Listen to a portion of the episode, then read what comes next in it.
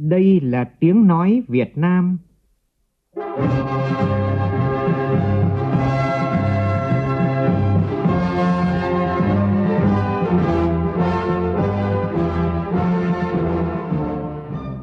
là tiếng nói Việt Nam, phát thanh từ Hà Nội, thủ đô nước Cộng hòa xã hội chủ nghĩa Việt Nam.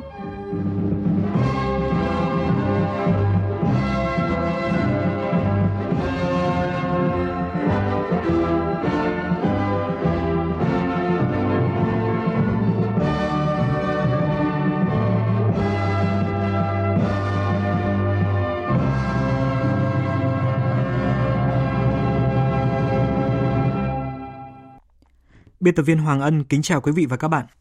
Mời quý vị cùng nghe chương trình Thời sự trưa của Đài Tiếng Nói Việt Nam với những nội dung chính sau đây.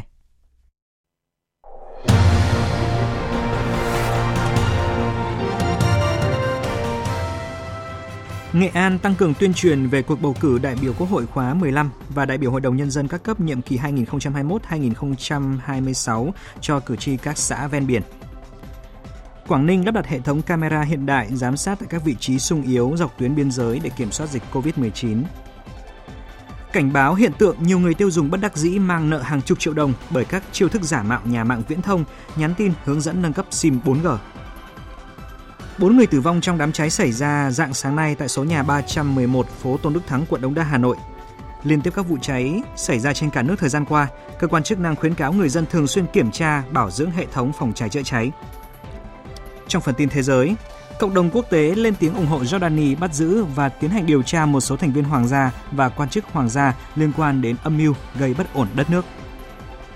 Facebook làm dò dỉ dữ liệu của hơn 530 triệu người dùng và các thông tin này có thể bị sử dụng trong các vụ lừa đảo, tấn công mạng hoặc là tiếp thị.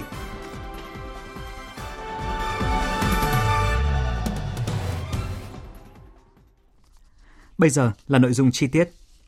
Thưa quý vị, trong tuần làm việc cuối cùng của kỳ họp thứ 11 Quốc hội khóa 14 diễn ra từ ngày mai đến ngày 8 tháng 4, các đại biểu Quốc hội tập trung hoàn thành công tác nhân sự của nhà nước, Quốc hội và Chính phủ. Trong ngày làm việc đầu tuần mùng 5 tháng 4, Quốc hội tiến hành quy trình bầu Chủ tịch nước, Thủ tướng Chính phủ bằng hình thức bỏ phiếu kín. Trong các ngày làm việc tiếp theo, Quốc hội thực hiện miễn nhiệm Phó Chủ tịch nước, một số ủy viên, Ủy ban Thường vụ Quốc hội, chủ nhiệm một số ủy ban của Quốc hội, Tổng thư ký Quốc hội, Tổng kiểm toán nhà nước bằng hình thức bỏ phiếu kín – tiến hành quy trình bầu Phó Chủ tịch nước, một số ủy viên Ủy ban Thường vụ Quốc hội, chủ nhiệm một số ủy ban của Quốc hội, Tổng thư ký Quốc hội, Tổng kiểm toán nhà nước. Quốc hội thực hiện thủ tục phê chuẩn đề nghị việc nhiễm việc miễn nhiệm một số phó thủ tướng chính phủ, một số bộ trưởng và thành viên khác của chính phủ, một số phó chủ tịch và một số ủy viên hội đồng bầu cử quốc gia, phó chủ tịch và một số ủy viên hội đồng quốc phòng và an ninh bằng hình thức bỏ phiếu kín. Sau đó Quốc hội thực hiện quy trình phê chuẩn đề nghị về việc bổ nhiệm một số phó thủ tướng chính phủ, một số bộ trưởng và thành viên khác của chính phủ, phê chuẩn về danh sách một số phó chủ tịch và một số ủy viên hội đồng bầu cử quốc gia, phê chuẩn phó chủ tịch và một số ủy viên hội đồng quốc phòng và an ninh. Theo chương trình, chiều mùng 8 tháng 4 tới đây, kỳ họp thứ 11 họp phiên bế mạc kết thúc họp kỳ họp cuối cùng của Quốc hội khóa 14. Thưa quý vị, từ 8 giờ 55 phút sáng mai ngày 5 tháng 4 năm 2021, trên sóng kênh Thời sự VOV1, Đài Tiếng Nói Việt Nam sẽ tường thuật trực tiếp lễ tuyên thệ Chủ tịch nước Cộng hòa xã hội chủ nghĩa Việt Nam tại kỳ họp thứ 11 Quốc hội khóa 14 từ Hội trường Diên Hồng Nhà Quốc hội. Mời quý vị chú ý đón nghe.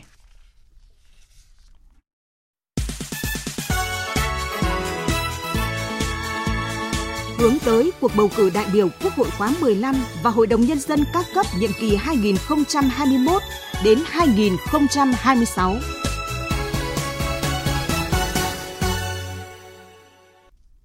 Thưa quý thính giả, Thời điểm này, các tỉnh, thành phố đang tăng cường triển khai các nội dung tuyên truyền về cuộc bầu cử đại biểu Quốc hội khóa 15 và đại biểu Hội đồng Nhân dân các cấp nhiệm kỳ 2021-2026.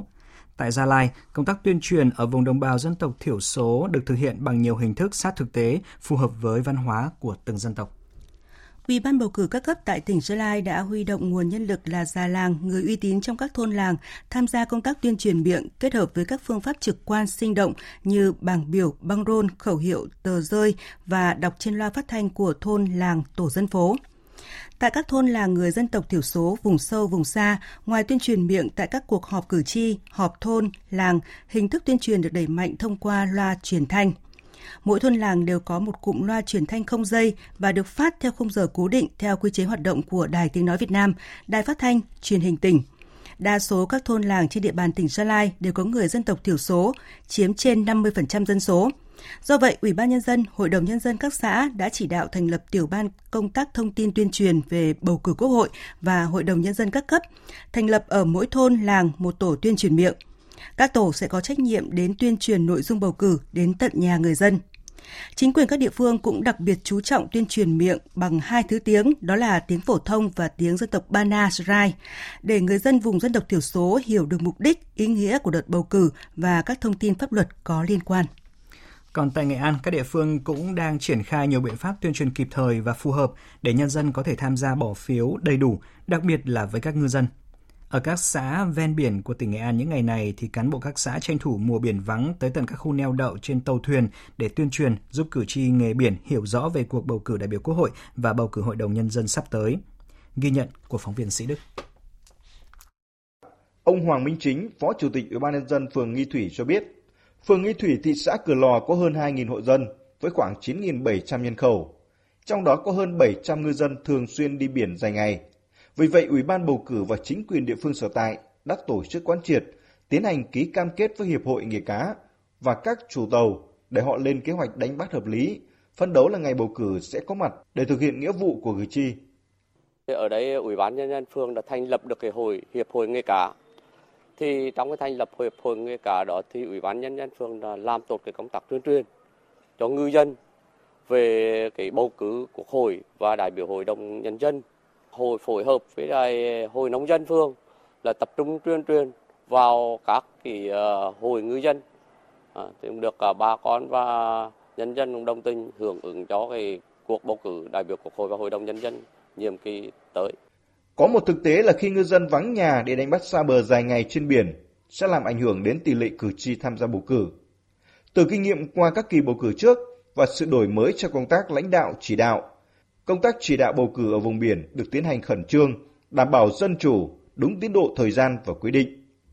Ông Nguyễn Văn Dần, Phó Chủ tịch Ủy ban Mặt trận Tổ quốc thị xã Cửa Lò cho biết, công tác tuyên truyền đã được các địa phương thực hiện nghiêm túc, đa dạng, phong phú bằng nhiều hình thức để nâng cao ý thức trách nhiệm của cử tri, giúp người dân sắp xếp thời gian bỏ phiếu đầy đủ.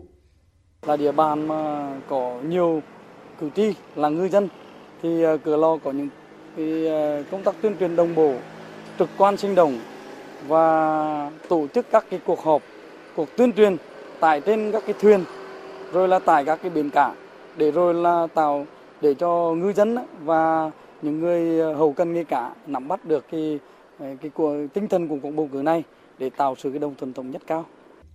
Ông Hồ Văn Thanh, trưởng ban tuyên giáo, trưởng tiểu ban tuyên truyền bầu cử huyện Quỳnh Lưu nhấn mạnh, về mặt thời gian thì hiện nay huyện đã xác định và chia làm 3 đợt để tập trung tuyên truyền. Riêng các vùng đặc thù, huyện thông báo với các xã là căn cứ vào điều kiện cụ thể để triển khai các nhiệm vụ giải pháp cho sát với tình hình thực tế. Các xã vùng biển thì à, bà con ngư dân rất là đông, cho nên là cũng phải lựa chọn cái thời gian cái địa điểm cái hình thức phù hợp lựa chọn cái nội dung hình thức phù hợp để tạo cái điều kiện thuận lợi nhất cho ờ, bà con khi tham gia bầu cử. Chương trình Thời sự trưa xin được tiếp tục với những tin đáng chú ý khác. Thưa quý thính giả, hôm nay ngày 4 tháng 4 được Liên Hợp Quốc chọn là Ngày Thế giới phòng chống bom mìn hay còn gọi là Ngày Quốc tế về nhận thức và hỗ trợ khắc phục hậu quả bom mìn. Việt Nam là một trong những quốc gia phải gánh chịu hậu quả nặng nề của bom mìn sau chiến tranh. Chính vì thế, Đảng và nhà nước ta luôn xác định việc khắc phục hậu quả bom mìn, vật liệu nổ sót lại sau chiến tranh là nhiệm vụ cấp bách nhưng cũng là nhiệm vụ lâu dài. Ngay sau chiến tranh, Việt Nam đã triển khai làm sạch đất đai nhưng do diện tích ô nhiễm quá lớn, nguồn lực lại hạn chế nên ở rất nhiều nơi, người dân vẫn đang phải sinh sống, sản xuất trên những vùng đất còn bom mìn sót lại ngày 21 tháng 4 năm 2010, Thủ tướng Chính phủ đã phê duyệt chương trình hành động quốc gia khắc phục hậu quả bom mìn sau chiến tranh giai đoạn từ năm 2010 đến năm 2025, gọi tắt là chương trình 504. Tuy nhiên, việc làm sạch hết hơn 6 triệu hecta đất đai bị ô nhiễm bom mìn, vật liệu nổ đòi hỏi thời gian và nguồn lực rất lớn. Ngoài việc huy động các nguồn lực trong nước, Việt Nam cũng rất cần sự hỗ trợ của cộng đồng quốc tế để nhanh chóng làm sạch đất đai, mang lại bình yên, cuộc sống cho người dân. Đại tá Nguyễn Hạnh Phúc, Phó Tổng Giám đốc Trung tâm Hành động Bom mìn Quốc gia Việt Nam cho biết. Các địa phương ô nhiễm hiện nay đặc biệt là những cái khu vực ờ, miền Trung đang bị ô nhiễm rất nặng, có những ờ, địa phương cái tỷ lệ ô nhiễm rất cao, lên tới hơn 90% diện tích đất đai.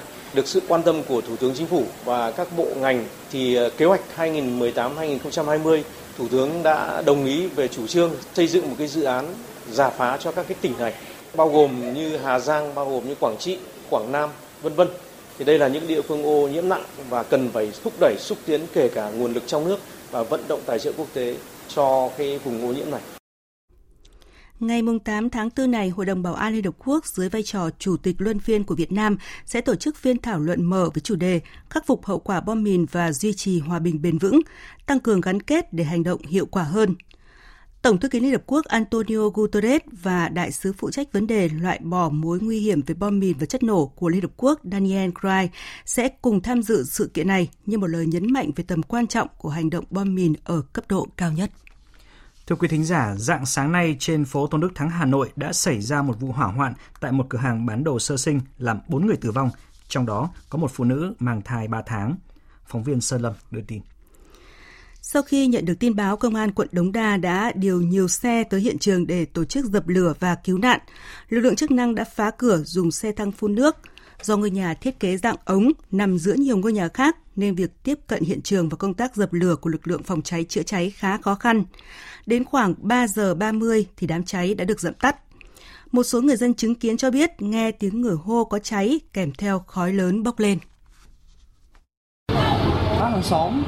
Cầm kiểu cái gậy hay là cái gì đập cửa để mở ra mà. Để cháy kêu kêu cháy cháy thì em thì cái cửa lên đường khoảng một đoạn thì bắt đầu thấy trong là cháy ở dưới. Lúc đấy là có mấy cái xe máy thì nhà bên cạnh may quá là có mấy ba cái bình cứu hỏa. Ừ. thì lấy cái đấy phun không thì cái xe máy nó cũng nổ. Ừ, thế nhưng mà lúc khoảng 12 giờ nó thấy ngoài đường người ta có mùi khét như hình như là cháy điện. Hình như là có người lên báo trên phường rồi sao. Mình ra thấy mọi người đứng đây rồi đến kịp thời luôn.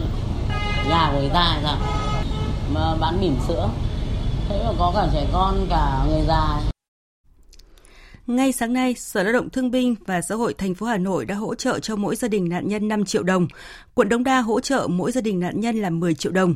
Ủy ban nhân dân quận Đống Đa đã chỉ đạo công an quận phối hợp với các phòng nghiệp vụ công an thành phố và đơn vị có liên quan xác minh những người có liên quan và tiếp tục điều tra, làm rõ nguyên nhân của vụ hỏa hoạn.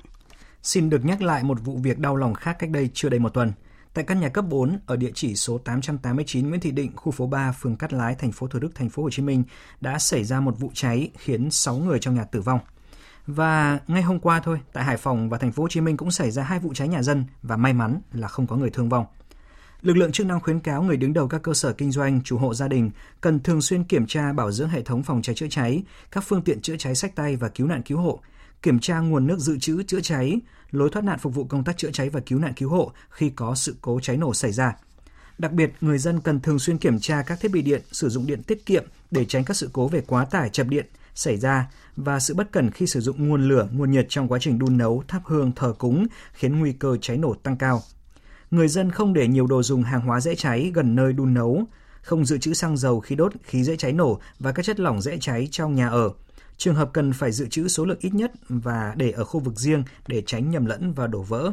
Và cháy nổ không chừa bất kỳ ai, do đó tất cả mọi người cần phải nêu cao ý thức cảnh giác, chủ động đề phòng nguy cơ cháy hàng ngày. Thưa quý thính giả, thời tiết nắng nóng nhiệt độ tăng cao cũng sẽ khiến cho nguy cơ cháy rừng gia tăng tại nhiều khu vực – Cục Kiểm lâm Bộ Nông nghiệp và Phát triển Nông thôn vừa cảnh báo cháy rừng cấp 5, cấp cực kỳ nguy hiểm được đưa ra với những diện tích rừng ở các tỉnh, thành phố như là Khánh Hòa, Ninh Thuận, Bình Thuận, Con Tum, Gia Lai, Đắk Lắk, Đắk Nông, Lâm Đồng và Đồng Tháp, An Giang, Cà Mau. Nguyên nhân do thời tiết nắng khô suốt nửa tháng qua ở các địa phương này khiến nhiều cánh rừng trong tình trạng nguy cơ cao về cháy rừng. Cục Kiểm lâm khuyến cáo người dân tuyệt đối không sử dụng lửa trong rừng và gần bìa rừng vì sợi nhỏ có thể xảy ra cháy rừng. Tại Đắk Lắk đang trong cao điểm mùa khô, các chủ rừng và ngành chức năng của tỉnh đang tích cực triển khai các biện pháp để phòng chống cháy rừng. Phản ánh của phóng viên Tuấn Long thường trú tại Tây Nguyên. Dưới cái nắng như đổ lửa của mùa khô Tây Nguyên, tại tiểu khu 81A thuộc lâm phần rừng địa bàn xã E Vi, huyện E Hờ Leo, hơn 10 cán bộ nhân viên thuộc công ty trách nhiệm hữu hạn một thành viên lâm nghiệp EAV với các phương tiện máy móc xe cày, máy cắt cỏ, dao dựa, tổ chức dọn cỏ, gom chặt cành khô đem đốt, và cày tạo đường băng cản lửa phòng chống cháy rừng. Ông Nguyễn Xuân Đức, nhân viên công ty trách nhiệm hữu hạn một thành viên lâm nghiệp EAV cho biết, 2.500 hecta rừng trồng trong tổng số 11.000 hecta công ty quản lý đang trong nguy cơ cháy cao. Rừng tự nhiên thì à, công ty đã tổ chức đốt thực bì, à, làm đường băng, cản lửa để cho nó khỏi à, chống cháy lan qua các rừng khác.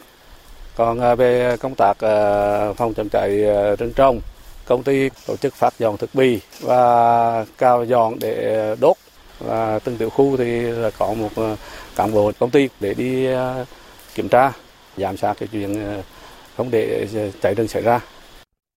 Cùng với các đơn vị chủ rừng, các hộ nhận khoán, lực lượng kiểm lâm Đắk Lắk cũng vào cuộc tích cực để phòng chống cháy rừng.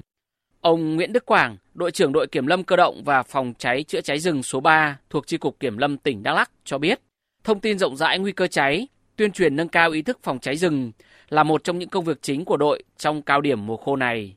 Hàng ngày, đơn vị đã tổ chức cho loa tuyên truyền vào các cái vùng giáp dân, vùng dịch trọng điểm dễ cháy, phát tờ rơi cho những hộ sống đất rừng để cùng ờ, phối hợp thực hiện ờ, cái công tác phòng chống cháy rừng trong cái mùa khô cho các anh em là xuống về các hạt phối hợp các hạt sở tại là làm công tác là kiểm tra phương án phòng chống cháy rừng. Theo ông Mai Văn Kiệm, Phó tri cục trưởng tri cục Kiểm lâm tỉnh Đắk Lắk, toàn tỉnh có khoảng 200.000 hecta rừng, trong số gần 500.000 hecta rừng trong tình trạng báo động cháy cấp 4 hoặc có thể đang gần đạt ngưỡng cấp 5. Nắng nóng được dự báo kéo dài tới tháng 5, nguy cơ cháy rừng sẽ còn cao hơn nữa. Tri cục Kiểm lâm Đắk Lắk đã tham mưu cho Ủy ban nhân dân tỉnh ban hành kế hoạch phòng cháy, chữa cháy rừng. Chỉ đạo các đơn vị nghiệp vụ và chủ rừng khoanh vùng nhiều khu vực trọng điểm có nguy cơ cháy cao ở các huyện như Bôn Đôn, Ea Súp, Ea Hở Leo với diện tích khoảng 195.000 ha để tập trung triển khai các biện pháp ngăn chặn nguy cơ cháy có thể xảy ra. Chuyển sang các tin về tình hình dịch COVID-19. Theo thông tin từ Bộ Y tế, sáng nay Việt Nam ghi nhận thêm 3 ca mắc COVID-19. Đây đều là các ca có quốc tịch Việt Nam sau khi nhập cảnh đã được đưa về cách ly tại Bắc Giang. Nhằm kiểm soát tình trạng xuất nhập cảnh trái phép phòng chống COVID-19 và hoạt động buôn lậu, các địa phương nơi tuyến đầu biên giới của tỉnh Quảng Ninh đã lắp đặt mới hệ thống camera hiện đại giám sát tại các vị trí sung yếu dọc tuyến biên giới và kết nối tới tận phòng làm việc của lãnh đạo tỉnh và thành phố, huyện để quản lý. Hệ thống camera này được ví như là mắt thần của các lực lượng chức năng. Phóng viên Vũ Miền thường trú tại khu vực Đông Bắc thông tin. Trung tâm điều hành thông minh được ví như cơ quan đầu não của thành phố Móng Cái, nơi có hệ thống camera giám sát toàn bộ hoạt động của thành phố vùng biên cả ngày lẫn đêm. Tại các điểm nóng về xuất nhập cảnh trái phép, buôn lậu như khu vực Z1, Z2 thuộc địa bàn phường Hải Yên, phường Ca Long, khu vực Bến Ngọc, xã Bắc Sơn, thành phố Móng Cái đã lắp đặt hệ thống camera AI hiện đại có khả năng quét góc rộng, có hồng ngoại giám sát được cả ban đêm. Ông Đỗ Văn Tuấn, Phó Chủ tịch Ủy ban nhân dân thành phố Móng Cái cho biết, Ví dụ chúng tôi ngồi đây chúng tôi có thể là mở ra xem toàn bộ được các hoạt động ở khu vực ờ, biên giới cửa khẩu với địa hình phức tạp sông suối cái việc mà quản lý biên giới thì cũng không thể đủ điều kiện con người để bố trí đầy đủ dàn trải tất cả dọc tuyến biên giới được. Bước đầu chúng tôi đánh giá đây là những cái biện pháp mà mang lại hiệu quả rất là thiết thực. Ờ, đặc biệt là trong cái bối cảnh tình hình dịch bệnh covid 19 và cái hoạt động ờ, xuất nhập cảnh ờ, trái phép diễn biến phức tạp không chỉ có địa bàn thành phố Móng Cái, các huyện biên giới như Hải Hà, Bình Liêu cũng đã lắp đặt camera tại những vị trí sung yếu, các đường mòn lối mở hoặc những khu vực có khoảng cách đường biên ngắn. Ông Hồ Đức Quang, Chủ tịch Ủy ban nhân dân huyện Hải Hà cho biết, 4 camera tại bản mốc 13, xã Quảng Đức, nơi cư dân biên giới hai bên thường xuyên qua lại trước đây, thực sự phát huy tác dụng. Khu vực này là biên giới nó chỉ là một cái con suối, có rất nhiều những cái lối mòn mà có thể là đi qua được đấy là từ khi mà lắp đặt đấy thì là nó giúp là xã Quảng Đức và đồn biên phòng ờ, là giám sát rất là tốt các hoạt động ở khu vực này đặc biệt là cái hoạt động ờ, xuất nhập cảnh tỉnh ủy đang chỉ đạo chỗ bộ chỉ huy biên phòng tỉnh phối hợp với các sở ngành liên quan đã đi khảo sát dọc tuyến biên giới không chỉ có địa bàn huyện Hải Hà mà cả Bình Liêu Móng Cái nữa để có một cái ờ, chương trình lắp đặt chung hệ thống camera giám sát dọc tuyến biên giới thì chúng tôi đang thực hiện theo chương trình chỉ đạo của tỉnh. Sau khi dịch COVID-19 đã cơ bản được kiểm soát, Thời điểm này, các địa phương có thế mạnh về du lịch đang triển khai nhiều chương trình để thu hút du khách dịp 30 tháng 4 và mùng 1 tháng 5 sắp tới. Ủy ban nhân dân thành phố Vũng Tàu, tỉnh Bà Rịa Vũng Tàu vừa cho biết hơn 100 gian hàng giới thiệu các món ăn đặc sản biển, món ăn dân gian của các tỉnh thành Đông Nam Bộ sẽ có mặt tại tuần lễ món ngon phố biển Vũng Tàu năm nay diễn ra trong kỳ nghỉ lễ 30 tháng 4 và mùng 1 tháng 5. Tin của phóng viên Gia Khang. Tuần lễ món ngon phố biển Vũng Tàu năm 2021 sẽ diễn ra từ ngày 24 tháng 4 đến ngày 2 tháng 5 năm 2021. Đây là sự kiện chào mừng kỷ niệm 30 năm ngày thành lập tỉnh Bà Rịa Vũng Tàu và thành phố Vũng Tàu năm 1991-2021. Cũng là sự kiện lễ hội đầu tiên của Bà Rịa Vũng Tàu trong năm 2021 sau thời gian dài bị ảnh hưởng của dịch bệnh COVID-19. Hoạt động này góp phần giới thiệu tôn vinh ẩm thực biển, quảng bá và giới thiệu các món ăn đặc sản của thành phố Vũng Tàu và các vùng miền trên cả nước. Ông Hoàng Vũ Thảnh, quyền chủ tịch Ủy ban nhân dân thành phố Vũng Tàu, tỉnh Bà Rịa Vũng Tàu cho biết, thành phố sẽ xây dựng tuần lễ món ngon phố biển Vũng Tàu thành hoạt động hàng năm để thu hút du khách và kích cầu du lịch. Và đây à, thành phố xác định là một sản phẩm du lịch mới cho năm 2021 và các năm tiếp theo. Chúng tôi đang kỳ vọng sẽ có khoảng 7 đến 8 tỉnh thành cùng tham gia với Vũng Tàu theo cái à, liên kết à, du lịch. Đây cũng là lần đầu tiên chúng tôi mong rằng thì ta sẽ tiếp tục làm thường xuyên hơn để nhằm kích cầu du lịch và cũng là tạo điều kiện hỗ trợ cho các doanh nghiệp Ủy ban nhân dân quận Hải Châu vừa ban hành kế hoạch tổ chức thí điểm chương trình Đà Nẵng về đêm ở trên địa bàn trong 3 năm từ năm nay đến năm 2023 và dự kiến ngày 30 tháng 4 tới sẽ khai trương thí điểm chương trình. Theo Chủ tịch Ủy ban nhân dân quận Hải Châu Lê Tự Gia Thạch, việc tổ chức thí điểm chương trình này nhằm mục đích khai thác lợi thế tiềm năng của thành phố nói chung và quận Hải Châu nói riêng để hình thành các sản phẩm du lịch mới khác biệt, tăng sự trải nghiệm phục vụ người dân và du khách. Thưa quý vị, Cục Cạnh tranh và Bảo vệ người tiêu dùng Bộ Công Thương vừa cảnh báo hiện tượng nhiều người tiêu dùng bất đắc dĩ mang nợ hàng chục triệu đồng bởi các chiêu thức giả mạo nhà mạng viễn thông nhắn tin hướng dẫn nâng cấp SIM 4G. Cụ thể như sau lợi dụng chính sách hỗ trợ đổi SIM 4G của các nhà mạng và đưa ra những lý lẽ khuyết thuyết phục như thực hiện đổi SIM theo cú pháp, không giao SIM trực tiếp nhằm hạn chế tiếp xúc, tránh lây lan của dịch bệnh COVID-19, đổi SIM ngay để được miễn phí và nhận được các ưu đãi khuyến mãi. Nếu không nâng cấp lên 4G thì sẽ không thể tiếp tục sử dụng dịch vụ, vân vân.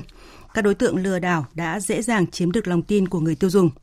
Sau đó các đối tượng chiếm đoạt quyền kiểm soát SIM điện thoại, đánh cắp các thông tin thẻ tín dụng, lấy mã OTP và nhanh và thanh toán hàng chục triệu đồng cho các đơn hàng trực tuyến bằng thẻ tín dụng của người tiêu dùng. Nhằm tránh xa bẫy lừa đảo, Cục Cạnh tranh và Bảo vệ người tiêu dùng khuyến cáo người tiêu dùng cần tìm hiểu thêm các thông tin trên website chính thức của các doanh nghiệp viễn thông, tổ chức tín dụng, ngân hàng thông qua các công cụ tìm kiếm của bên thứ ba như Google, bình Sử dụng các thông tin liên lạc, gọi điện đến tổng đài chăm sóc khách hàng, đường dây nóng được cung cấp trên các website chính thức ờ, để kiểm chứng xác thực thông tin. Ngay khi phát hiện thẻ SIM trên máy điện thoại của mình bị vô hiệu hóa, nghi ngờ do bị chiếm đoạt kiểm quyền kiểm soát SIM, thì người tiêu dùng nên liên hệ ngay với tổng đài của nhà mạng để yêu cầu khóa thẻ SIM nhằm ngăn ngừa hoặc giảm thiểu rủi ro do kẻ gian sử dụng quyền kiểm soát SIM. Nhận mã OTP, phòng ngừa chiếm đoạt tiền của người tiêu dùng thông qua các giao dịch trực tuyến, thanh toán bằng thẻ tín dụng. Thưa quý vị, theo thông tin từ Ủy ban nhân dân thị xã Nghi Sơn của tỉnh Thanh Hóa cho biết, từ ngày 1 tháng 4 đến nay tại khu vực ở Vụng Ngọc, xã Nghi Sơn, thị xã Nghi Sơn, tỉnh Thanh Hóa đã xuất hiện hiện tượng cá chết hàng loạt. Theo thống kê, có khoảng 30 tấn cá chết, trong đó có 4 tấn cá tự nhiên và gần 26 tấn cá nuôi ô, lồng của 55 hộ dân. Nhiều loài cá nuôi trong ô lồng chết như là cá mú, cá hồng Mỹ, cá giò, cá vàng Anh. Còn các loại cá tự nhiên bị chết gồm cá uốp, cá đục, cá sơn là loại cá sống ở tầng nước thấp. Ngay sau khi xuất hiện tình trạng cá chết, Tri cục Thủy sản tỉnh Thanh Hóa và các cơ quan chức năng tỉnh Thanh Hóa đang phối hợp với Viện Hải sản, Bộ Nông nghiệp và Phát triển Nông thôn tiến hành khảo sát, lấy mẫu, tìm nguyên nhân cá chết.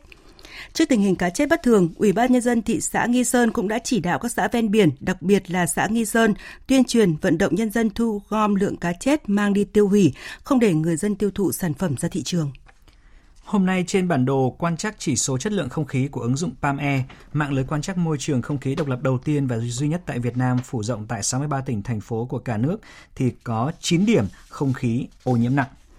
Vào lúc 8 giờ thì 9 điểm này đều hiển thị màu tím tức là rất xấu, cảnh báo mọi người bị ảnh hưởng tới sức khỏe nghiêm trọng hơn.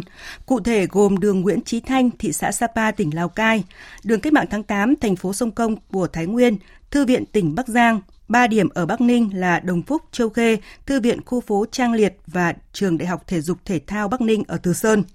Ba điểm ở Hà Nội là Trường Trung học cơ sở Pascal Đông Anh, Eco Home Phúc Lợi và Gia Thượng Long Biên. Cũng trên ứng dụng PAME, các điểm có không khí ô nhiễm ở mức xấu là màu đỏ, chủ yếu tập trung tại Hà Nội và một số tỉnh lân cận như Hải Phòng, Quảng Ninh, Thái Nguyên và Vĩnh Phúc. Ở những điểm này, người bình thường bắt đầu có các ảnh hưởng tới sức khỏe, còn nhóm người nhạy cảm có thể gặp những vấn đề sức khỏe nghiêm trọng hơn. Để chủ động bảo vệ sức khỏe thì các chuyên gia môi trường khuyến cáo người dân nên thường xuyên theo dõi và cập nhật tình hình chất lượng không khí để biết được mức độ ảnh hưởng và có các biện pháp ứng phó phù hợp. Thưa quý vị, sáng sớm nay tại km 201 600 quốc lộ 6 địa phận xã Triềng Hắc huyện Mộc Châu tỉnh Sơn La đã xảy ra vụ va chạm giữa xe tải và xe đầu kéo làm một người bị thương. Vào lúc 3 giờ 15 phút sáng nay, chiếc xe ô tô đầu kéo mang biển kiểm soát 19C00043 kéo theo rơ móc do lái xe Phạm Văn Hùng sinh năm 1979, trú tại xã Bằng Luân, huyện Đoan Hùng, tỉnh Phú Thọ điều khiển, di chuyển theo hướng Sơn La hướng về Hà Nội. Khi đến địa điểm trên thì đã va chạm với xe ô tô tải mang biển kiểm soát là 26H00140 do Nguyễn Duy Thảo sinh năm 1989, trú tại bản Tán Thuật, xã Triềng Hắc, huyện Mộc Châu, tỉnh Sơn La điều khiển di chuyển theo chiều ngược lại. Hậu quả, anh Nguyễn Duy Thảo bị gãy chân, hai phương tiện hư hỏng và vụ tai nạn cũng đã khiến cho giao thông trên quốc lộ 6 ùn tắc cục bộ hàng cây số. Ngay sau khi tai nạn xảy ra, các lực lượng chức năng đã có mặt tại hiện trường để phân luồng giao thông, điều tra làm rõ nguyên nhân vụ việc. Và đến khoảng 6 giờ 30 phút cùng ngày thì giao thông qua khu vực mới được thông suốt hoàn toàn. Và mấy ngày nay, trên địa bàn các tỉnh Hòa Bình, Sơn La, Điện Biên thường có mưa bất chợt, uh, đường nhiều đèo dốc lại trơn trượt nên là tiềm ẩn nguy cơ cao xảy ra tai nạn giao thông và người điều khiển phương tiện lưu thông trên các tuyến cần chú ý quan sát đi đúng phần đường đảm bảo tốc độ và khoảng cách để có thể là tránh được những vụ tai nạn đáng tiếc có thể xảy ra. Và tiếp ngay sau đây, chúng tôi xin chuyển đến quý vị những thông tin thời tiết. Theo Trung tâm Khí tượng Quốc gia, do ảnh hưởng của vùng hội tụ gió đến mực 5.000m trên khu vực vùng núi Bắc Bộ, nên trong chiều và đêm nay ở khu vực Tây Bắc Việt Bắc có mưa vừa mưa to, có nơi mưa rất to và rông, với tổng lượng mưa phổ biến từ 40 đến 80 mm trong 24 giờ, có nơi trên 100 mm trong 24 giờ. Riêng Lai Châu, Điện Biên, Lào Cai, Hà Giang có mưa rất to, với tổng lượng mưa phổ biến từ 100 đến 150 mm trong 24 giờ. Trong mưa rông có khả năng xảy ra lốc xét, mưa đá và gió giật mạnh. Dự báo mưa lớn ở các tỉnh Tây Bắc và Việt Bắc còn có khả năng kéo dài đến hết ngày mai. Nhìn chung mưa rào và rải rác có rông cục bộ có mưa vừa mưa to diễn ra tương đối phổ biến tại đồng bằng Bắc Bộ và Bắc Trung Bộ trong chiều và tối nay. Tại các tỉnh Nam Trung Bộ, Tây Nguyên và Nam Bộ, trưa và chiều nay trời nắng, có nơi có nắng nóng. Dự báo về chiều tối và đêm nay sẽ có mưa rào và rông rải rác. Trong cơn rông có khả năng xảy ra lốc xét và gió giật mạnh. Xin chuyển sang phần tin thế giới.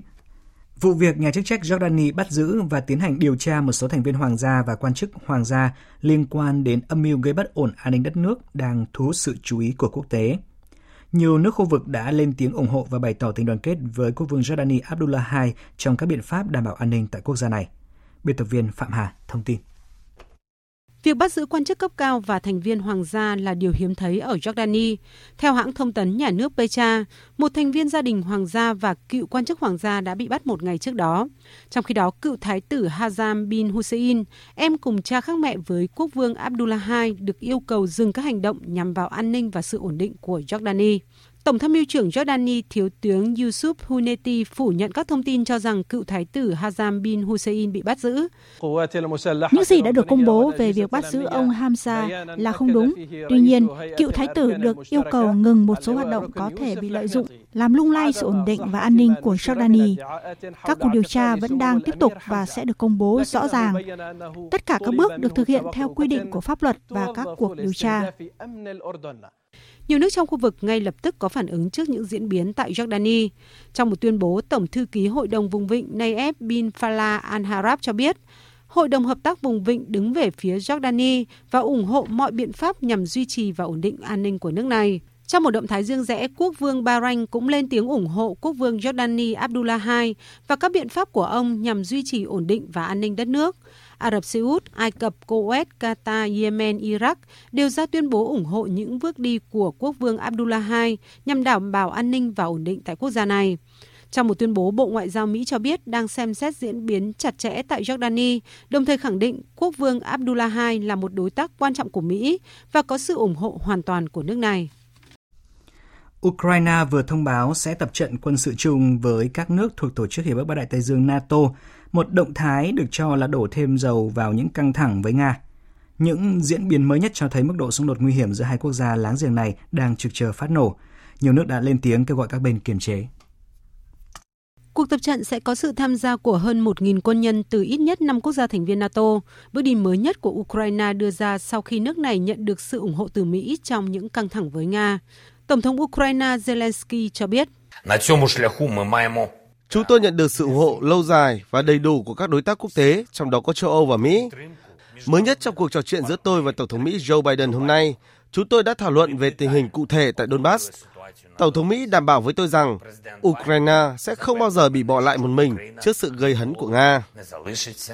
Nga trước đó cảnh báo sẽ đưa ra các biện pháp đảm bảo an ninh quốc gia trong trường hợp NATO triển khai quân tới Ukraine. Trong khi đó, những căng thẳng quân sự ở khu vực miền đông Ukraine cũng đang trực chờ phát nổ. Đánh giá về những bước đi mới nhất của quân đội Ukraine, một thủ lĩnh tại Donbass cho biết. Mọi hành động hiện nay cho biết quân đội đang chuẩn bị cho một cuộc chiến lớn. Từ phía chúng tôi cũng đã sẵn sàng 100% khả năng nếu căng thẳng leo thang. Bất chấp những động thái chuẩn bị và cảnh báo cứng rắn nhằm vào nhau, nhưng rõ ràng cả Nga và Ukraine vẫn để ngỏ khả năng đối thoại, thúc đẩy giải pháp thông qua các biện pháp ngoại giao. Thưa quý vị, kênh truyền hình Press TV dẫn lời Giám đốc Tổ chức Năng lượng Nguyên tử Iran Ali Akbar Saheli cho biết Iran đã sản xuất được 50 kg urani được làm giàu ở cấp độ 20%. Lâu nay, các nhà chức trách Iran tuyên bố việc tăng cường làm giàu urani cùng với những biện pháp khác nhằm giảm một số cam kết theo thỏa thuận hạt nhân ký năm 2015 giữa Iran và các cường quốc là phản ứng đáp trả lại động thái của Mỹ rút khỏi thỏa thuận và những nước châu Âu trong thỏa thuận đã không bảo vệ được những lợi ích của Tehran trước các lệnh trừng phạt của Washington. Tuy nhiên, ông Salehi nêu rõ um, nếu có một thỏa thuận Mỹ trở lại thỏa thuận hạt nhân mang tên kế hoạch hành động chung toàn diện và Iran kiểm chứng được điều đó, nước Cộng hòa Hồi giáo này có thể ngay lập tức ngừng việc làm giàu urani 20% cũng như những hoạt động tương tự. Trước đó, giới chức Iran cùng các nước P5 cộng 1 gồm Nga, Anh, Pháp, Trung Quốc, Đức, Mỹ, ngoại trừ Mỹ thông báo sẽ nhóm họp trực ờ, trực tiếp trong tuần tới tại Viên, Áo để thảo luận về khả năng hồi sinh theo Thứ trưởng Ngoại giao Iran Akachi, các bên đã thống nhất nhóm họp này vào ngày 6 tháng 4 này trong các cuộc trao đổi thẳng thắn và nghiêm túc. Phía Mỹ sau đó cũng đã xác nhận tham gia cuộc gặp tại Viên, Áo. Thưa quý vị, an ninh vẫn được thắt chặt xung quanh tòa nhà Quốc hội Mỹ trên đồi Capitol trong ngày hôm qua sau vụ tấn công xảy ra ngay tại trạm kiểm soát bên ngoài tòa nhà. Trước đó một ngày, nhà chức trách Mỹ đã xác nhận một chiếc xe đã đâm vào hàng rào phía bắc của khu vực tòa nhà Quốc hội Mỹ và khiến một cảnh sát thiệt mạng và một cảnh sát khác bị thương. Nghi phạm đã bị bắn và tử vong trên đường tới bệnh viện sau khi đối tượng này ra khỏi xe và dùng dao tấn công về phía lực lượng an ninh. Tổ chức các nước xuất khẩu dầu lửa, gọi tắt là OPEC và các nước đồng minh, gọi tắt là OPEC cộng, mới đây đã quyết định tăng dần sản lượng khai thác dầu. Theo đó sẽ tăng thêm 2 triệu thùng dầu mỗi ngày kể từ tháng 5 đến tháng 7 năm nay. Theo các chuyên gia, việc khôi phục sản lượng nhằm phù hợp với sự phục hồi của nền kinh tế toàn cầu sau dịch COVID-19 cũng như để hỗ trợ giá dầu. Ả Rập Xê Út cũng sẽ khôi phục sản xuất thêm 1 triệu thùng dầu mỗi ngày. OPEC do Ả Rập Xê Út đứng đầu và các nước nằm ngoài tổ chức do Nga đứng đầu họp hàng tháng để quyết định khối lượng sản xuất trong bối cảnh nhu cầu đang dần hồi phục nhưng tốc độ không ổn định. Việc tăng hay giữ nguyên sản lượng khai thác luôn là bài toán khó cho OPEC cộng vì nâng sản lượng trước khi nhu cầu tăng sẽ đặt ra nguy cơ làm giảm giá dầu. Nhưng giữ sản lượng ở mức thấp thì sẽ khiến cho ngân sách quốc gia trong các nước trong OPEC cộng bị giảm sút. Tiếp theo là một thông tin đáng chú ý. Hãng tin AFP dẫn thông tin từ chuyên gia an ninh mạng và truyền thông quốc tế cho biết, dữ liệu cá nhân của khoảng 530 triệu người dùng Facebook đã bị đăng tải trên một diễn đàn tin tặc trực tuyến các thông tin này có thể bị sử dụng trong các vụ lừa đảo tấn công mạng hay là tiếp thị. AFP dẫn thông báo của chuyên gia Alon Gan, người đồng sáng lập Hudson Rock, một công ty tình báo tội phạm mạng có trụ sở tại Israel nêu rõ, tất cả 533 triệu hồ sơ Facebook vừa bị dò dỉ miễn phí vẫn chưa thấy Facebook thừa nhận và sự bất cẩn tuyệt đối này về dữ liệu. Theo ông Gan, dữ liệu bị rò rỉ bao gồm tên đăng nhập Facebook, số điện thoại, họ tên, vị trí, ngày sinh, địa chỉ email, thông tin tiểu sử và các thông tin khác. Theo chuyên gia này, dữ liệu bị dò dỉ đã được lưu hành trực tuyến từ tháng 1 vừa qua. Vụ việc được cho là đã ảnh hưởng đến hơn 32 triệu người dùng ở Mỹ, gần 20 triệu người ở Pháp, hơn 11 triệu người ở Vương quốc Anh và 10 triệu người ở Nga. Người phát ngôn của Facebook thừa nhận việc làm dò dỉ dữ liệu song giải thích đây là dữ liệu cũ đã được báo cáo trước đó vào năm 2019. Facebook đã phát hiện và khắc phục sự cố này vào tháng 8 năm ngoái. Về tình hình dịch COVID-19, Trung tâm Kiểm soát và Phòng ngừa Dịch bệnh của Mỹ cho biết tính đến sáng qua theo giờ địa phương đã có hơn 160 triệu liều vaccine ngừa COVID-19 được tiêm tại nước này. Cơ quan Kiểm soát Phòng ngừa Dịch bệnh của Mỹ cũng thông báo trong số những người đã được chủng ngừa thì có hơn 104 triệu người được tiêm ít nhất một mũi vaccine. Các liều vaccine hiện được sử dụng tại Mỹ để ngừa COVID-19 do các hãng Moderna, Pfizer-BioNTech và Johnson Johnson sản xuất. Tờ Thời báo New York cho biết chính quyền của Tổng thống Mỹ Joe Biden đã chỉ thị một nhà máy tại thành phố Baltimore dừng sản xuất vaccine của hãng AstraZeneca sau khi các công nhân của nhà máy này vô tình trộn lẫn thành phần của loại vaccine này với vaccine của hãng Johnson Johnson, làm hỏng 15 triệu liều vaccine của hãng dược phẩm Mỹ. Theo tờ Thời báo New York, AstraZeneca tuyên bố sẽ đàm phán với chính quyền Mỹ để tìm nơi sản xuất thay thế. Trong một thông báo, đại diện của hãng Johnson Johnson cho biết sẽ hoàn toàn chịu trách nhiệm sản xuất dược chất cho vaccine COVID-19 của hãng. Tuy nhiên, hãng dược phẩm này không nêu rõ liệu hãng có tiếp quản dây chuyền sản xuất tại nhà máy này hay không. Thưa quý vị, hàng triệu tín đồ cơ đốc giáo trên khắp thế giới hôm nay chuẩn bị đón ngày lễ Phục sinh. Diễn ra trong bối cảnh dịch COVID-19 vẫn diễn biến nghiêm trọng, đây là năm thứ hai các sự kiện của ngày lễ Phục sinh diễn ra khá ảm đạm.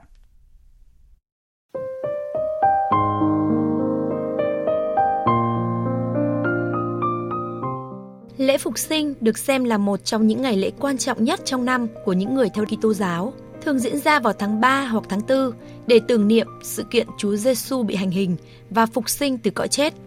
Trước và trong ngày lễ này, các tín đồ sẽ dự lễ tại nhà thờ, diễu hành trong những bộ trang phục sặc sỡ, quây quần cùng gia đình, còn trẻ em thích thú chơi đùa với trứng phục sinh. Tuy nhiên, trong điều kiện nhiều nước trên thế giới vẫn đang đẩy mạnh các biện pháp phòng chống làn sóng thứ hai, thứ ba của đại dịch COVID-19, không khí lễ phục sinh năm nay diễn ra khá trầm lắng. Mở màn cho các sự kiện trong ngày lễ phục sinh phải kể đến lễ diễu hành ngày thứ sáu tốt lành. Đây là sự kiện thường thu hút sự tham gia của hàng nghìn tín đồ. Dù không bị hủy bỏ như năm ngoái, song tại nhiều nước trên thế giới, lượng người tham gia lễ rước này đã giảm hẳn so với những năm trước và người tham gia cũng phải đảm bảo các quy định giãn cách xã hội do nhà chức trách đặt ra. Hôm qua, Giáo hoàng Francis đã chủ trì một buổi lễ vọng phục sinh tại nhà thờ nhằm cầu nguyện thời kỳ đen tối của đại dịch COVID-19 sẽ sớm chấm dứt và mọi người sẽ trở lại cuộc sống bình thường. Trong những ngày tháng đen tối của đại dịch, chúng ta cùng nhau hy vọng về những điều tốt đẹp sẽ được sớm đến với mọi người. Hãy cùng nhau hy vọng về một tương lai tốt đẹp hơn cho mọi người. Sự kiện này như mọi năm sẽ thu hút sự tham gia của khoảng 10.000 người. Tuy nhiên do thế giới vẫn đang phải đối phó với đại dịch COVID-19, năm nay là năm thứ hai, sự kiện này chỉ được tổ chức với quy mô thu nhỏ, chỉ khoảng 200 người tham gia. Buổi lễ cũng diễn ra sớm hơn 2 giờ so với thường lệ, để các tín đồ có thể về nhà trước thời điểm giới nghiêm 22 giờ, hiện đang được áp đặt tại Roma, Italia. Thưa quý vị, sạt lở đất sáng sớm nay tại tỉnh Đông Nusa Tenggara của Indonesia đã vùi lấp hàng trăm người dân. Hương Trà, phóng viên thường trú Đài tiếng nói Việt Nam tại Indonesia đưa tin. Sự cố sạt lở đất xảy ra do mưa lớn và gió mạnh tại huyện Đông Flores, tỉnh Nusa Tenggara, Indonesia trong vài ngày qua. Theo ông Agustinus Payongboli, phó nhiếp chính Đông Flores, hàng trăm cư dân làng Nele Lamadike đã bị chôn vùi trong thảm họa này. Cho đến thời điểm hiện tại, lực lượng chức năng Indonesia mới tìm được 10 người trong tình trạng đã thiệt mạng. Cơ quan tìm kiếm cứu hộ cứu nạn Indonesia phối hợp cùng chính quyền địa phương lập tức triển khai các thiết bị hạng nặng tới hiện trường để tìm kiếm nạn nhân. Tuy nhiên, các cơn mưa lớn tiếp tục chút xuống đang cản trở quá trình tìm kiếm và sơ tán nạn nhân. Indonesia là quốc gia thường xuyên chịu ảnh hưởng của lũ lụt và lở đất, đặc biệt trong mùa mưa từ tháng 11 đến tháng 3. Song tình hình ngày càng trở nên tồi tệ hơn do nạn chặt phá rừng. Thưa quý thính giả, tình hình Myanmar tiếp tục xấu đi nhanh chóng. Kỳ thị, bạo lực và phân biệt chủng tộc nhằm vào người gốc Á ở Mỹ vẫn chưa chấm dứt. Đó là những dòng thông tin quốc tế đáng chú ý nổi bật trong tuần. Và ngay sau đây, biên tập viên Thanh Huyền sẽ điểm lại.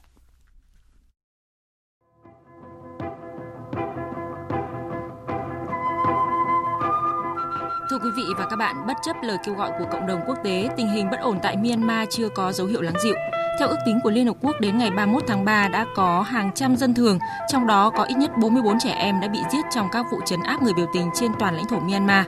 Tại cuộc họp trực tuyến thảo luận về tình hình Myanmar của Hội đồng Bảo an Liên Hợp Quốc, 15 nước thành viên đã phát biểu bày tỏ quan ngại sâu sắc về tình trạng leo thang bạo lực dẫn đến cái chết của hàng trăm dân thường, lên án việc sử dụng bạo lực và yêu cầu các bên liên quan giảm căng thẳng đối thoại để giải quyết vấn đề. Các nước đề cao vai trò của ASEAN, mong muốn các hội nghị của ASEAN tới đây sẽ giúp Myanmar tìm ra giải pháp thỏa đáng. Các nước cũng ủng hộ đặc phái viên của Tổng thư ký Liên Hợp Quốc về Myanmar trong các nỗ lực duy trì đối thoại với tất cả các bên liên quan tại Myanmar và trong chuyến thăm khu vực sắp tới. Trong một động thái ngoại giao quốc tế đáng chú ý, Trung Quốc tuần này đã mời các ngoại trưởng Singapore, Malaysia, Indonesia, Philippines và Hàn Quốc tới hội đàm. Động thái này được cho là nằm trong chiến lược rõ ràng của Trung Quốc nhằm mở rộng ảnh hưởng cũng như xây dựng hình ảnh Trung Quốc như một cường quốc có trách nhiệm trong các vấn đề nổi lên của khu vực như cuộc chiến chống COVID-19, bất ổn ở Myanmar hay vấn đề hạt nhân của Triều Tiên.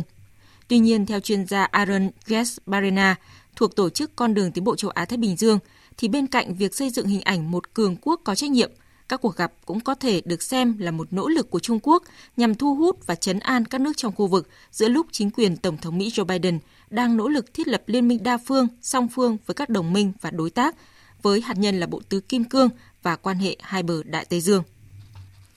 Thưa quý vị, tình trạng kỳ thị, bạo lực và phân biệt chủng tộc nhằm vào người gốc Á ở Mỹ vẫn chưa chấm dứt, thậm chí có nguy cơ lan rộng hơn – trên khắp nước Mỹ, nhiều cuộc tuần hành, hội thảo, sự kiện trực tuyến phản đối hành động bạo lực nhằm vào người gốc Á đã và đang tiếp tục diễn ra.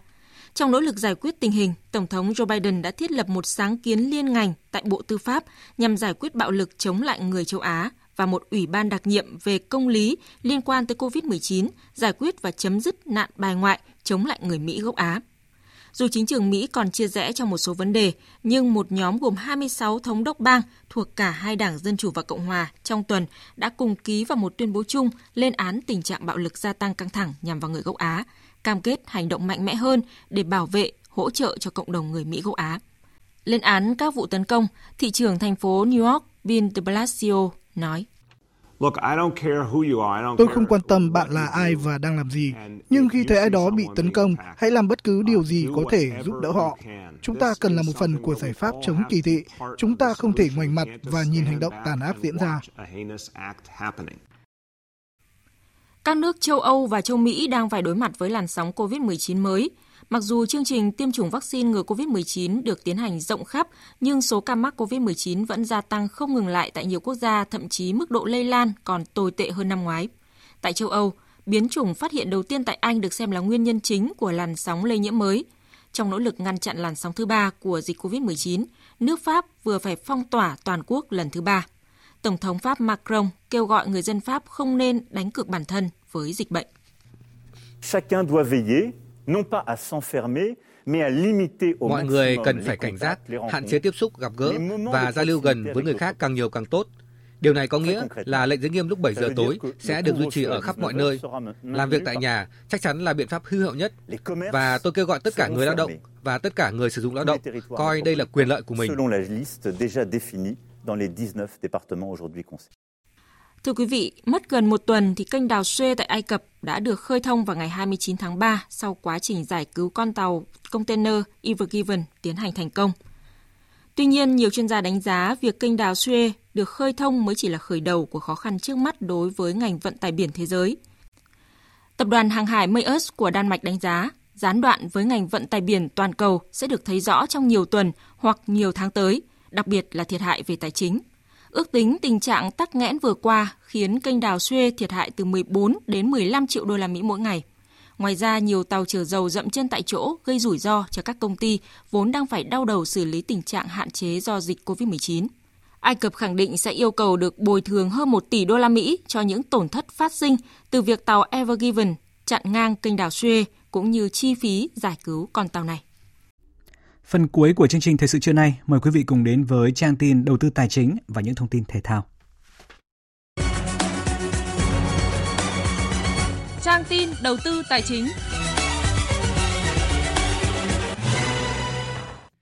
Các biên tập viên Thành Trung và Thu Trang xin kính chào quý vị và các bạn. Thưa quý vị và các bạn, với nhiều tín hiệu tích cực trong phát triển kinh tế của đất nước ta trong năm nay, hàng loạt doanh nghiệp đã dần hồi phục sản xuất kinh doanh.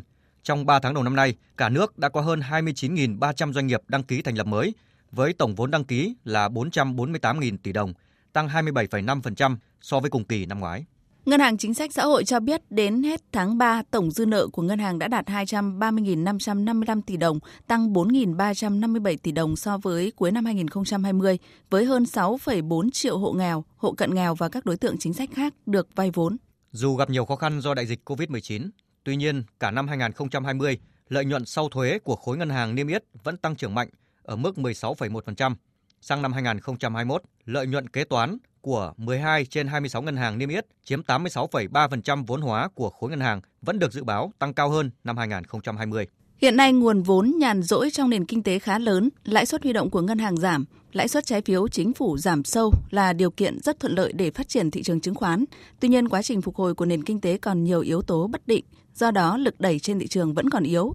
Vì vậy các ý kiến của các chuyên gia cho rằng các giải pháp cần được triển khai nhằm ổn định tâm lý của các nhà đầu tư, theo dõi sát các biến động về dòng vốn của nhà đầu tư nước ngoài để có những giải pháp và chính sách kịp thời. Ông Nguyễn Tú Anh, vụ trưởng vụ kinh tế tổng hợp Ban Kinh tế Trung ương cho biết, mức tăng tín dụng hiện nay cao hơn rất nhiều so với tốc độ tăng trưởng kinh tế. Một phần là do các khoản cho vay được phép gia hạn giãn nợ theo các chương trình hỗ trợ của ngân hàng nhà nước nên các khoản vay này chưa quay lại hệ thống ngân hàng. Theo dự báo, lãi suất sẽ khó giảm thêm trong năm nay bởi áp lực lạm phát ngày một gia tăng cho dù dịch bệnh COVID-19 đã cơ bản được kiểm soát.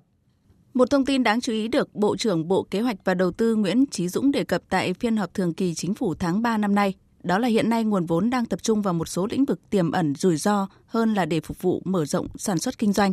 Trên thực tế, dù ngân hàng nhà nước luôn giám sát chặt chẽ tín dụng bất động sản, song dòng vốn ngân hàng bằng nhiều cách vẫn chảy vào bất động sản.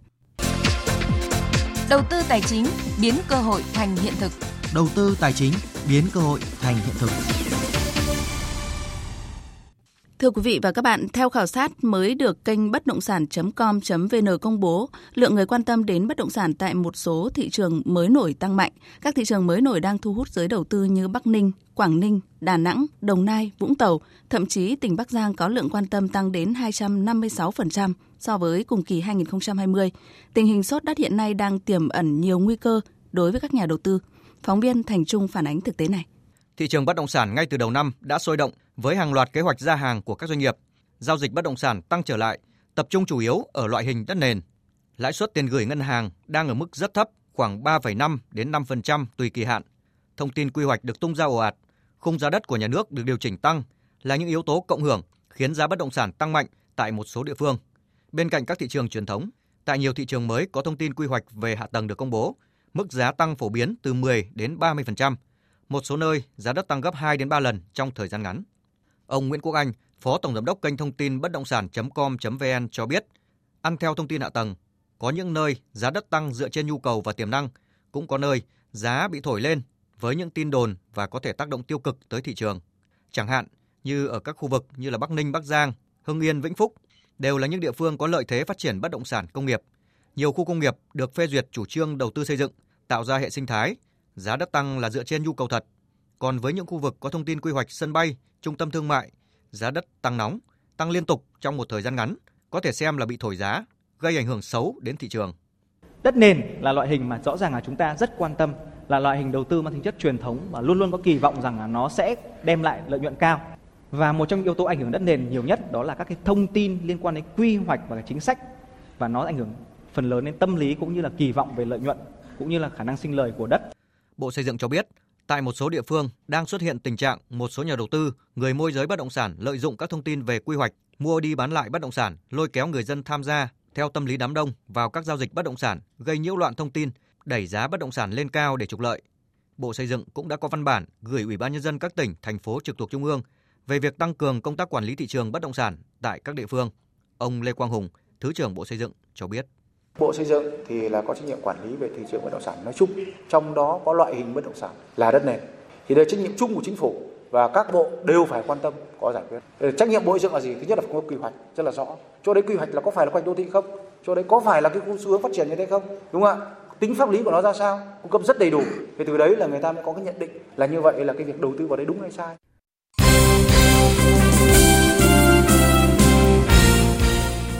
Quý vị và các bạn thân mến, tối qua mùng 3 tháng 4, Đương kim vô địch Viettel đã đẩy Sài Gòn FC chìm sâu vào khủng hoảng khi giành chiến thắng trước đối thủ với tỷ số 3-0 ở vòng 7 V-League 2021 diễn ra trên sân hàng đẫy thành phố Hà Nội. Bước ngoặt của trận đấu xảy ra khi tiền vệ Bruno của câu lạc bộ Viettel phải rời sân ở những phút đầu tiên do bị chấn thương. Thế nhưng đây lại là điều kiện giúp chủ nhà có được thế trận hết sức thuận lợi bởi cầu thủ thay thế là Vũ Minh Tuấn đã thi đấu sông sáo hoạt động rất rộng trên hàng công. Phút thứ 31, Vũ Minh Tuấn xâm nhập phòng cấm, nhận đường căng ngang của Kaisuke trước khi dứt điểm tung lưới Sài Gòn FC. Sang hiệp 2, Viettel vẫn nắm giữ thế chủ động. Phút thứ 63, Trọng Hoàng phối hợp đẹp mắt với Skyke rồi tung cú sút căng đánh bại thủ môn Văn Phong nâng tỷ số lên 2-0. Chỉ ít phút sau, dưới sức ép của Skyke khiến Công Thành đã phải lung túng đá phản lưới nhà và 3-0 cũng là tỷ số chung cuộc. Nói về trận đấu không được như ý, tân huấn luyện viên Phùng Thanh Phương của Sài Gòn FC cho biết. Cái đội hình chúng tôi nó thật ra là cũng chưa được cân đối. Cái thứ hai nữa là về cái cầu thủ chúng tôi đã chấn thương rất là nhiều. Các cầu thủ chúng tôi đã tuân theo những ý đồ chiến thuật, mục đích của chúng tôi trong trận đấu ngày hôm nay. Rất tiếc là cái cái bàn thua đó sự mất tập trung đã diễn ra quá sớm trong cái hiệp một vừa qua. Tôi thật sự trận đấu khi kết quả nó không được như ý nhưng mà tôi hài lòng về cái tinh thần với học trò chúng tôi trận đấu ngày hôm nay. Trong khi đó, huấn luyện viên Trương Việt Hoàng nói về bí quyết giành chiến thắng. Các cầu thủ chúng tôi cũng quán triệt được cái đấu pháp. Quan trọng nhất là chúng tôi không được để cho những đường bóng mà hướng được để cho đội Melo để khống chế. Và tôi cũng thấy là đặc biệt là cái vị trí cờ thủ số 10 của Sài Gòn là một cầu thủ lớn tuổi mà họ đã thi đấu liên tục với mật độ ba bốn ngày một trận đấy tôi sẽ không đảm bảo thành lực của tôi quyết định là cái vị trí đây là cái vị trí mà chúng tôi phải phải khai thác để đấy để chúng tôi có được cái thế trận tốt. Ở hai cặp đấu khác, Than Quảng Ninh đã đánh bại đội khách BKMX Bình Dương với tỷ số tối thiểu 1-0. Còn trên sân Hà Tĩnh chứng kiến cơn mưa bàn thắng khi đội chủ nhà để thua 3 năm trong cuộc tiếp đón Đông Á Thanh Hóa. Trận đấu muộn nhất vòng 7 V-League 2021 sẽ diễn ra vào lúc 18 giờ chiều nay trên sân vận động Thiên Trường. Câu lạc bộ Nam Định sẽ đón tiếp câu lạc bộ Sông Lam Nghệ An. Cũng trong chiều qua mùng 3 tháng 4, trên sân vận động Bình Dương, đội bóng U19 Quảng Nam có trận hòa đáng tiếc hai đều trước U19 Sài Gòn trong lượt trận thứ hai của bảng B, vòng chung kết giải bóng đá vô địch U19 quốc gia 2021. Sau trận thua 1-2 trước An Giang ở lượt đầu, U19 Quảng Nam rơi vào thế khó và nếu muốn tiếp tục họ buộc phải có điểm trước Sài Gòn FC ở lượt đấu này. Mặc dù chơi chủ động và hoàn toàn áp đảo Sài Gòn FC, nhưng U19 Quảng Nam chỉ có một trận hòa tiếc nuối với kết quả hai đều. Ở trận đấu sau đó, dù chủ động chơi phòng ngự, đợi thời cơ phản công, nhưng U19 An Giang vẫn không thể cầm cự và chịu thất bại với tỷ số 1-3 trước U19 Hà Nội. Còn tại giải Futsal HD Bank vô địch quốc gia 2021, bốn cái tên góp mặt ở vòng chung kết đã được xác định sau khi kết thúc lượt trận thứ tư và cũng là lượt trận áp chót của giai đoạn vòng loại diễn ra vào chiều qua mùng 3 tháng 4. Trước khi bước vào lượt trận thứ tư, Quảng Nam với 7 điểm đã trở thành đội bóng đầu tiên giành vé tham dự vòng chung kết. Tuy nhiên, thầy trò huấn luyện viên Thanh Phú đã xuất phát với đội hình mạnh nhất. Quảng Nam đã đẩy cao đội hình ngay từ đầu và giành chiến thắng với tỷ số 3-2. Chiến thắng này đã giúp Quảng Nam có được 10 điểm và khép lại vòng loại với ngôi đầu bảng, thi đấu đủ 5 trận. Trong khi đó, dù thu ngược 2-3 nhưng Cao Bằng vẫn giành vé đi tiếp vì ở trận đấu diễn ra sau đó, Hưng Gia Khang Đắk Lắk tận dụng lợi thế được chơi trên sân nhà đã đánh bại Tân Hiệp Hưng với tỷ số 4-2. Khép lại lượt trận thứ tư, Hưng Gia Khang Đắk Lắk với 6 điểm tạm thời xếp thứ nhì, trong khi Tân Hiệp Hưng có được 4 điểm và đứng hạng 3. Cao Bằng với 3 điểm và nắm lợi thế về chỉ số đối đầu với đội cuối bảng là Việt Football không điểm và Cao Bằng sẽ sở hữu tấm vé đi tiếp. Ở lượt trận thứ 5, vòng loại giải Futsal HD Bank vô địch quốc gia 2021 mang tính chất thủ tục sẽ diễn ra vào ngày mai mùng 5 tháng 4 với hai trận đấu Việt Football gặp Tân Hiệp Hưng và Hưng Gia Khang Đắk Lắk gặp Cao Bằng.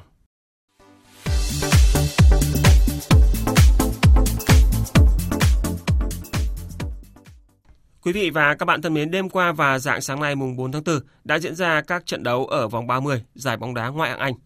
Hậu vệ Benjamin Mendy đã mở tỷ số giúp Man City hạ chủ nhà Leicester City với tỷ số 2-0. Thắng chung cuộc 2-0, cách biệt của Man City với đội nhì bảng Manchester United đã nâng lên thành 17 điểm, dù họ chơi nhiều hơn 2 trận. Ở trận đấu đáng chú ý khác, màn trình diễn chói sáng của Diego Jota sau khi vào sân từ băng ghế dự bị đã giúp Liverpool khẳng định sức mạnh thắng vùi dập chủ nhà Arsenal với tỷ số 3-0 trong trận derby nước Anh. Thắng trận, Liverpool có 49 điểm và vươn lên vị trí thứ 5 trên bảng xếp hạng ngoại hạng Anh, chỉ kém 2 điểm so với đội đứng thứ tư là Chelsea, trong khi đó Arsenal xếp ở vị trí thứ 9 khi có 42 điểm. Trong trận đấu sớm, Chelsea đã phải nhận thất bại sốc với tỷ số 2-5 trước câu lạc bộ West Brom.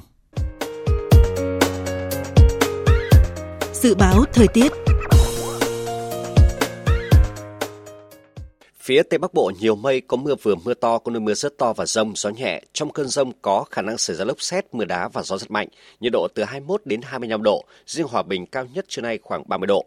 Phía Đông Bắc Bộ, nhiều mây có mưa, mưa rào rải rác và có nơi có rông. Riêng vùng núi có mưa vừa, mưa to và rông. Gió đông cấp 2 đến cấp 3. Trong cơn rông có khả năng xảy ra lốc xét, mưa đá và gió giật mạnh. Nhiệt độ từ 21 đến 29 độ.